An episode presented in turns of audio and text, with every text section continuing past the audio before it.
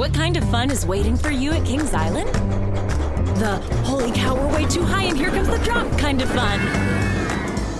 The make a splash all summer kind of fun. The I can't believe I ate that whole funnel cake. Let's get another kind of fun. But most importantly, at Kings Island, you'll find for the fun of it kind of fun. Don't wait to start your fun season. Kings Island is now open on weekends. One quick note before we start we now have Noble Blood merch. I am so excited about all of it. Personally, I cannot wait for my pins and mugs to come in the mail. The link for the store is in the episode description and pinned on the Noble Blood Twitter account. And as always, just a quick reminder you can also support the show on Patreon if you want access to bibliographies, episode scripts, and other fun bonus content. But of course, the best support you can give to the show is just listening, and I am so grateful for you. Let's get started. Welcome to Noble Blood, a production of iHeartRadio and Grim and Mild from Aaron Mahnke. Listener discretion is advised.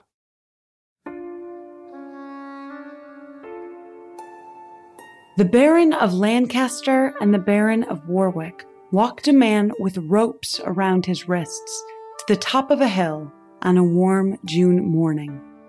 The two barons were quiet as they walked, listening to the monotonous, deadening pace of their footsteps in the grass. The prisoner was also silent. No tears, no begging, same as it had been during his trial just a few days prior at Warwick's castle, where a handful of other nobles had condemned the prisoner to death. The word trial is loosely applied here. There was no judge, no representation for the defendant.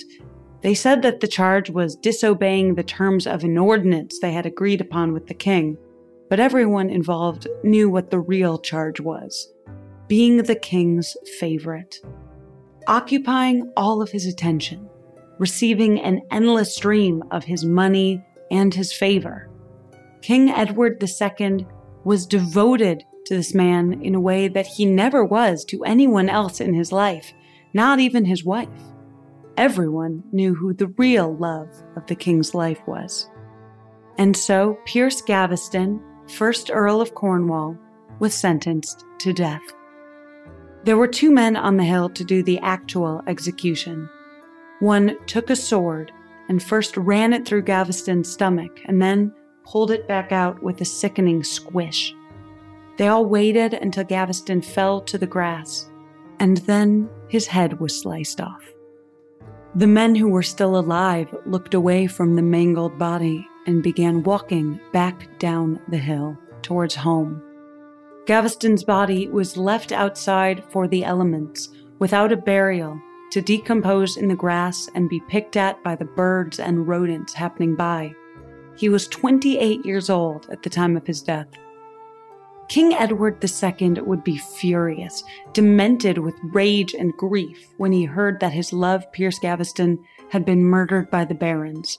But his options when it came to retaliation were limited. The barons had been filling in the vacuum of power left by the weak and ineffectual king, building their own private armies. The king's own wife, Queen Isabella, had been watching it all unfold for years and she had her own ideas for how the country should be run. And she was about to meet a man who would help her with her coup. Her heart had been broken by a king who never cared about her at all. She could at least take a country out from under him. I'm Dana Schwartz, and this is Noble Blood.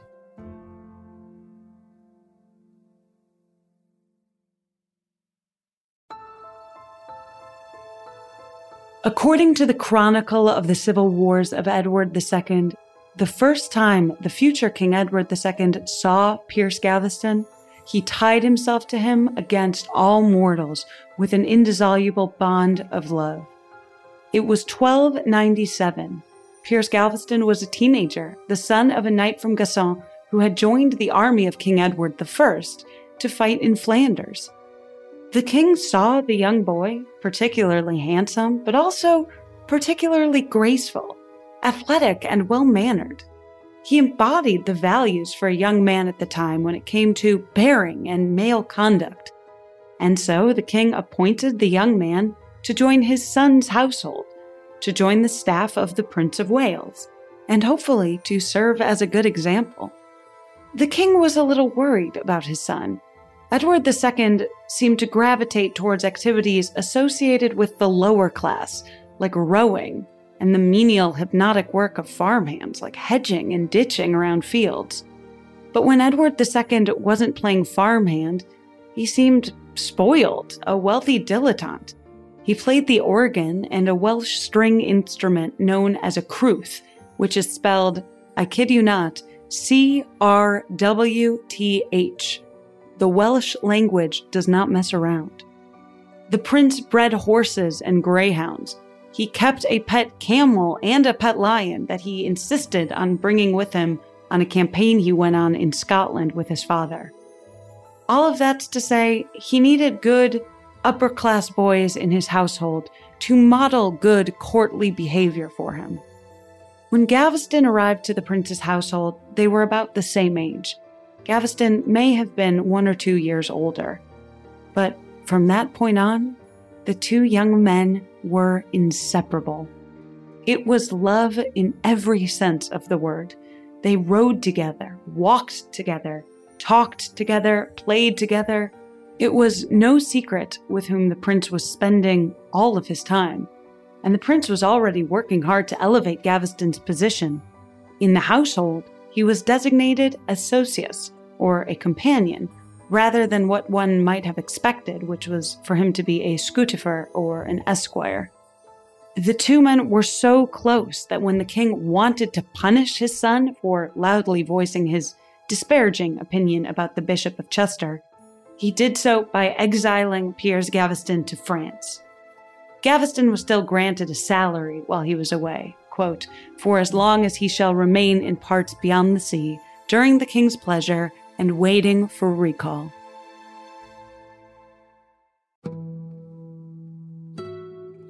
Edward II was bereft. He wrote a letter to his sister Elizabeth hoping that she could talk to their stepmother and get her to intercede with the king to bring Gaveston back. We would be greatly relieved of the anguish which we have endured, Edward II wrote, and from which we continue to suffer from one day to the next. Eventually, the king forgave his son's trespasses. When the prince was knighted, Gaveston was returned to his household, like a graduation gift, and in 1306, the two boys both accompanied the king on an army expedition to Scotland to follow up on a victory over Robert the Bruce.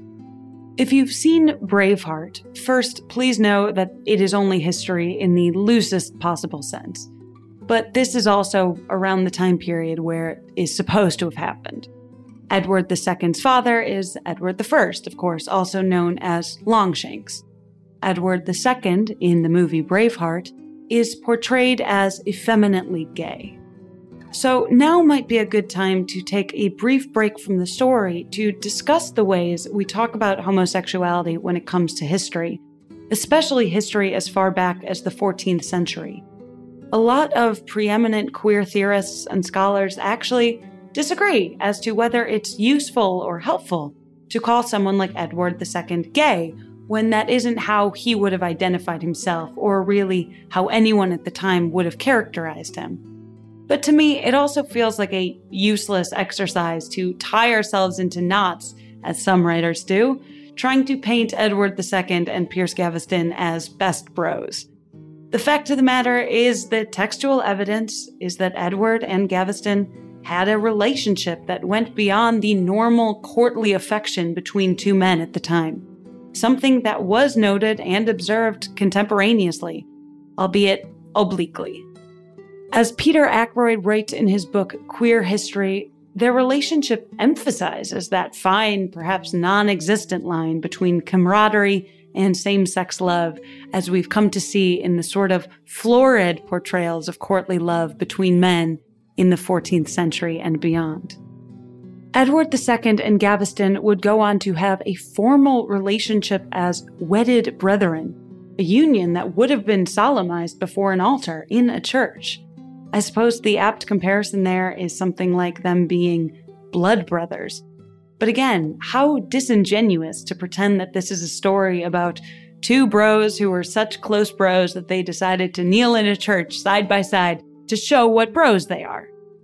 An anonymous writer of a contemporary biography wrote, quote, I do not remember to have heard that one man so loved another. Our king was incapable of moderate favor, and on account of Pierce was said to forget himself. And so Pierce was accounted a sorcerer. At the time, sorcerer was coded language for someone who engaged in homosexual acts an allegation put more explicitly by a Cistercian monk who wrote of Edward II, and please forgive my Latin or lack thereof, Invitio sodomitico nimium delectabat, or he wallowed in sodomy.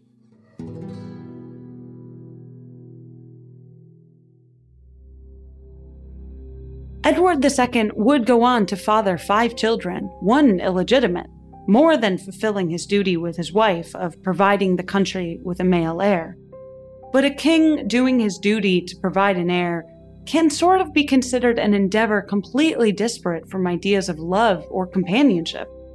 So I think we should resist the temptation to, as I saw one less than reputable internet analysis do, celebrate Edward II as the first bisexual king of England that terminology simply doesn't hold the same meaning it does today when applied to 700 years ago. And so, personally, I agree with the historians who don't quite see that sort of formal denomination as particularly useful in this case. I do find it helpful just to remember that even though he lived in the 1300s, Edward II was a human being. He was a human being who fell deeply and madly in love with a man and that relationship would be the central one for almost his entire life. And that love would eventually lead to both of their downfalls.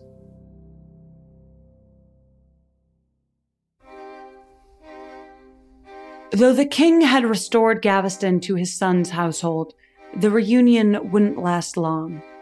After the campaign in Scotland, the army set up camp for the winter in Lanercost near the English border.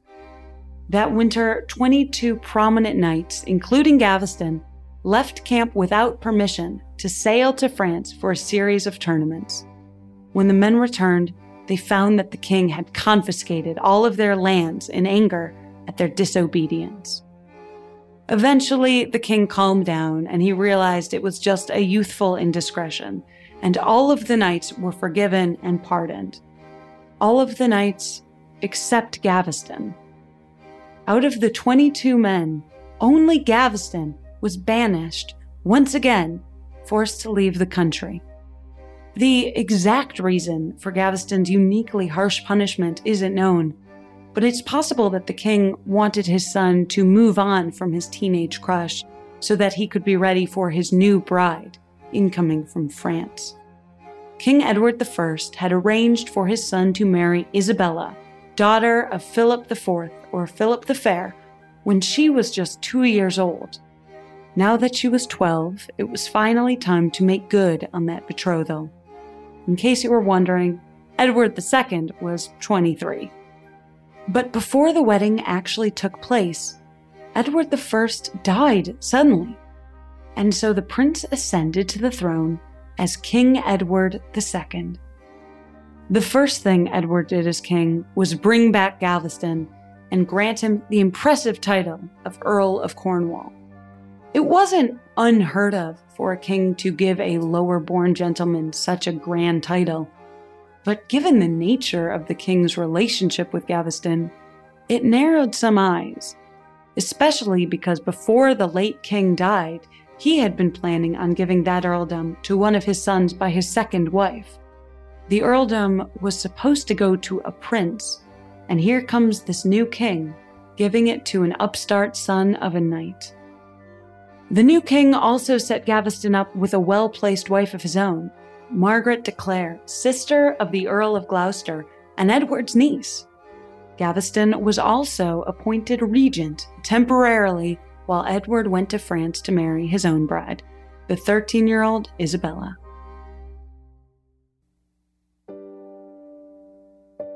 The wedding in France went right as planned, and so young Isabella accompanied her new husband back to England, where they would have another wedding ceremony and their official coronations as Queen and King of England.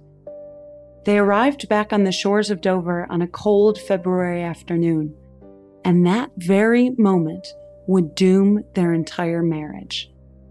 Who was waiting on the shore for the new king and his new bride than the real love of the king's life, Pierce Gaveston? As soon as he set foot to grass, the king ran towards his lover, laughing and crying. They embraced for a long time. They kissed. All the while, 13 year old Isabella of France was just standing there, chilled by the February air and the wind whipping up from the sea, watching her new husband so deeply and so clearly in love with a person that wasn't her. At their coronation, Gaveston took most of the attention. To the shock of nearly everyone there, he arrived wearing purple, a color meant to be worn by only the king. An onlooker noted that he looked more like the god Mars than a mere mortal. At the banquet afterward, the king spent the entire night perched on Gaveston's small couch, gazing up into his eyes, laughing and flirting with him. The king barely so much as acknowledged his new bride.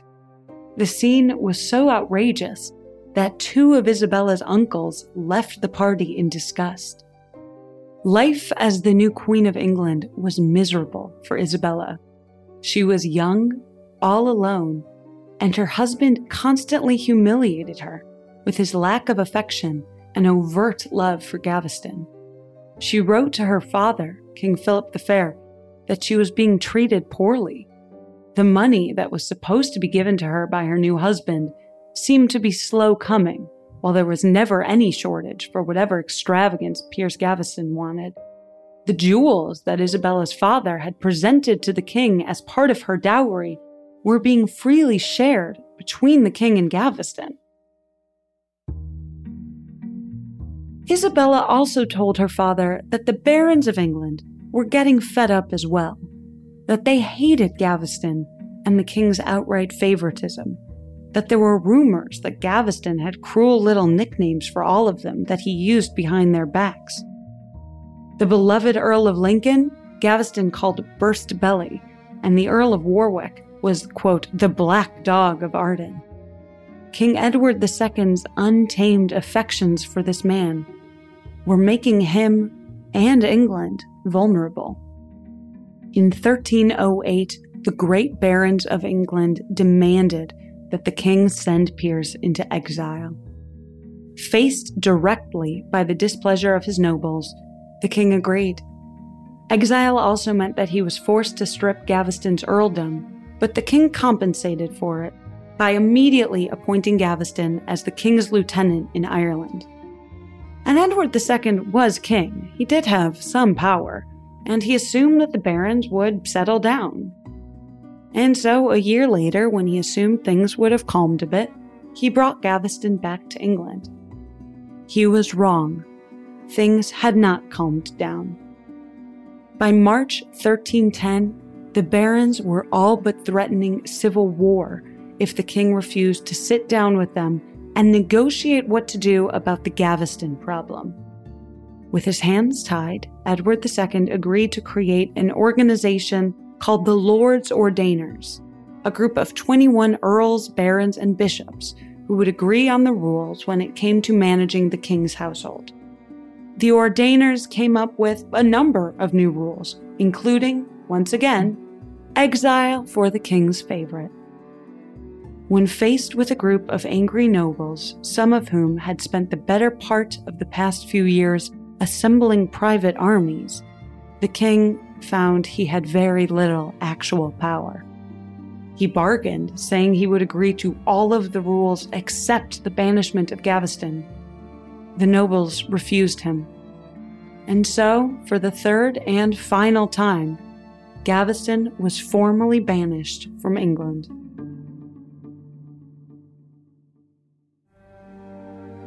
It would only be a few months before the king decreed that the ordainers were actually operating illegally that the proclamations didn't mean anything, so that he could bring Gaveston back.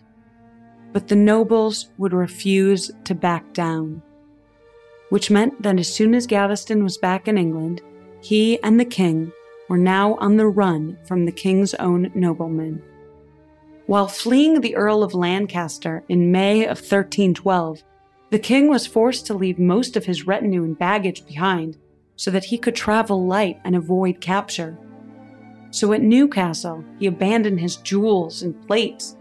He abandoned several valuable war horses and various assorted trappings. And he also abandoned his wife, who was five months pregnant. Edward II's only concern was Gaveston. Gaveston fortified himself at Scarborough Castle, where he was besieged by the Earls of Pembroke and Warwick. It was around this time that Gaveston was also excommunicated by the Archbishop Winchelsey at St. Paul's. The nobles meant war.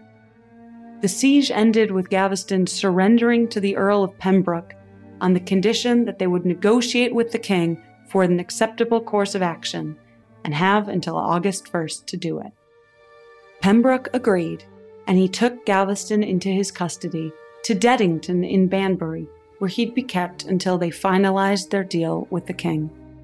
Pembroke guaranteed his safety, and word was sent down to the king, who, of course, immediately began riding north. But then Pembroke spent a weekend away with a cousin, and whether it was purposeful or just an unfortunate coincidence, Gaveston was left unguarded. When the Earl of Warwick heard that the hated Gaveston was so close, he sprung into action and captured him himself. He brought the king's favorite back to Warwick in chains, parading him through the streets like a common thief, while the crowd jeered at him and made obscene gestures. Before the king could even finish his travels, the earls completed a quick sham trial and brought Piers Gaveston to Blacklow Hill, where two Welsh executioners were ready to kill him, by running him through first with a sword and then by cutting off his head.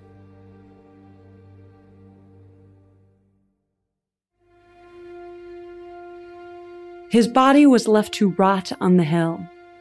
Gaveston being excommunicated at the time meant that he couldn't have a proper Christian burial, although the king did immediately begin fighting to recover the body and give his love the resting place he thought he deserved. Gaveston's body was eventually rescued and embalmed and buried in the Dominican friary at King's Langley in Hertfordshire. But it wouldn't be until 1823 that a local squire would erect a monument for Piers Gaveston, which would read under his name, quote, the minion of a hateful king beheaded by barons, as lawless as himself. According to that squire, there were no heroes in this story. The king mourned deeply, and though during the following period he would sire heirs with his wife, his heart never recovered from the loss of his greatest love, the man he had spent 13 years with. He would eventually, nearly a decade later, find a new favorite, a man named Hugh Despenser the Younger, Unlike Pierce Gaveston, who had been relatively moderate in his spending and not too keen on making enemies, what good it did him, Hugh Despenser was shameless. He spent wildly, and it wasn't long before the nobles were calling him another Gaveston. The Queen, for her part, despised Despenser. Here was another young upstart not only taking her husband's attention again, but flaunting it it goes without saying that the king's treatment of his wife hadn't improved since the first time they set foot on English soil together. Once her household had been fleeing a Scottish army, and her husband had so dawdled on sending support that it led to her just barely escaping with her life. Queen Isabella eventually persuaded her husband to let her go to France to negotiate with her brother, who was by then the king. It was while she was at French court that she met a man named Roger Mortimer, a formerly powerful English lord who had been forced to flee the country after a failed rebellion against Edward II. The friendship between the Queen and Mortimer deepened when it was revealed that they had a common goal removing Edward from the throne. The two became lovers, and eventually Mortimer led an expedition that would see the pair of them successfully seize control of the English throne.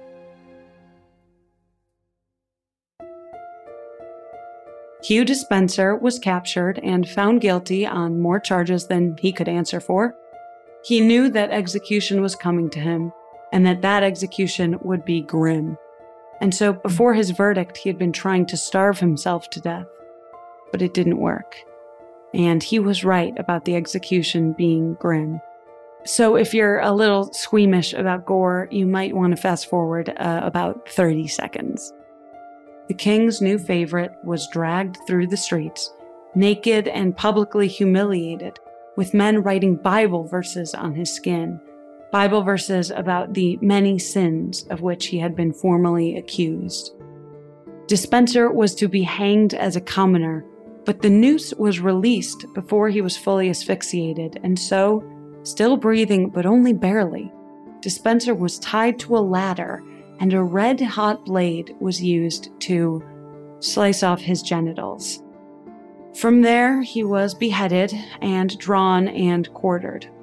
His head was mounted on the gates of London.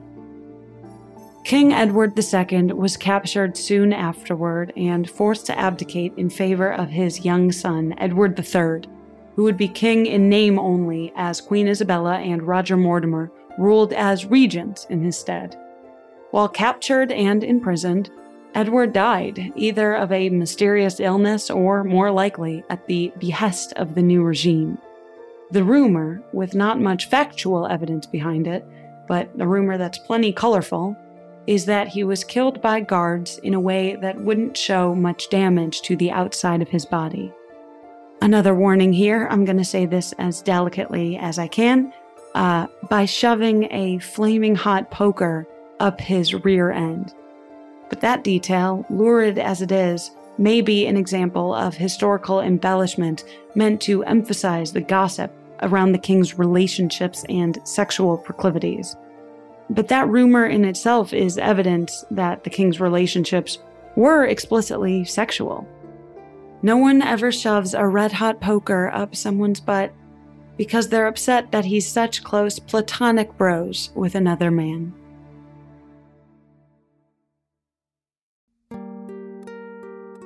That's the tragic story of Pierce Gaveston and King Edward II.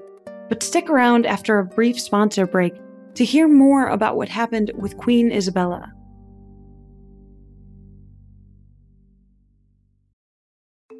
The weather is getting warmer, so it is time to say goodbye to your jackets and heavy sweaters. Hello to shorts and tees. If you are anything like me, you have this urge around this time of year to completely overhaul your wardrobe but ideally you want to do that without spending a fortune. Luckily, I found Quince. Now I've got a lineup of timeless pieces that keep me looking effortlessly chic year after year. They have these amazing European linen dresses, blouses, and shorts from $30, washable silk tops, timeless 14 karat gold jewelry, and honestly, my new favorite pair of summer sunglasses I got from Quince. Get warm weather ready with Quince. Go to quince.com slash noble for free shipping on your order and 365 day returns. That's Q-U-I-N-C-E dot com slash noble to get free shipping and 365 day returns. Quince.com slash noble.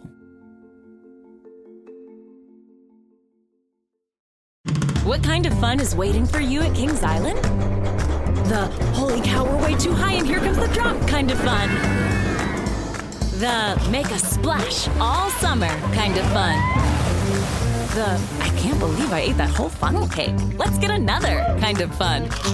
But most importantly, at Kings Island, you'll find for the fun of it kind of fun. Don't wait to start your fun season. Kings Island is now open on weekends.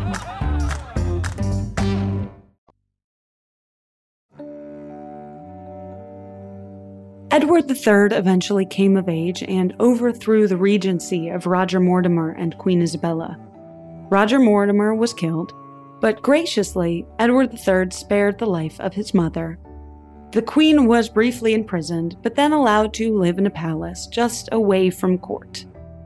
Edward III did one more thing to honor the memory of his father, the man whom he could scarcely remember, but who had been so deeply betrayed by his wife and fellow countrymen.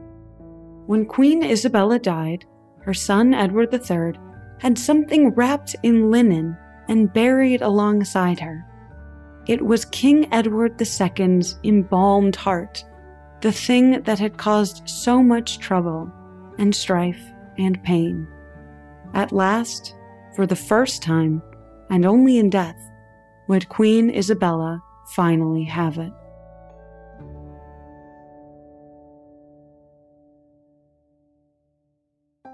Noble Blood is a production of iHeartRadio and Grim and Mild from Aaron Mahnke. The show is written and hosted by Dana Schwartz and produced by Aaron Mahnke, Matt Frederick, Alex Williams, and Trevor Young. Noble Blood is on social media at Noble Blood Tales, and you can learn more about the show over at noblebloodtales.com. For more podcasts from iHeartRadio, visit the iHeartRadio app, Apple Podcasts, or wherever you listen to your favorite shows.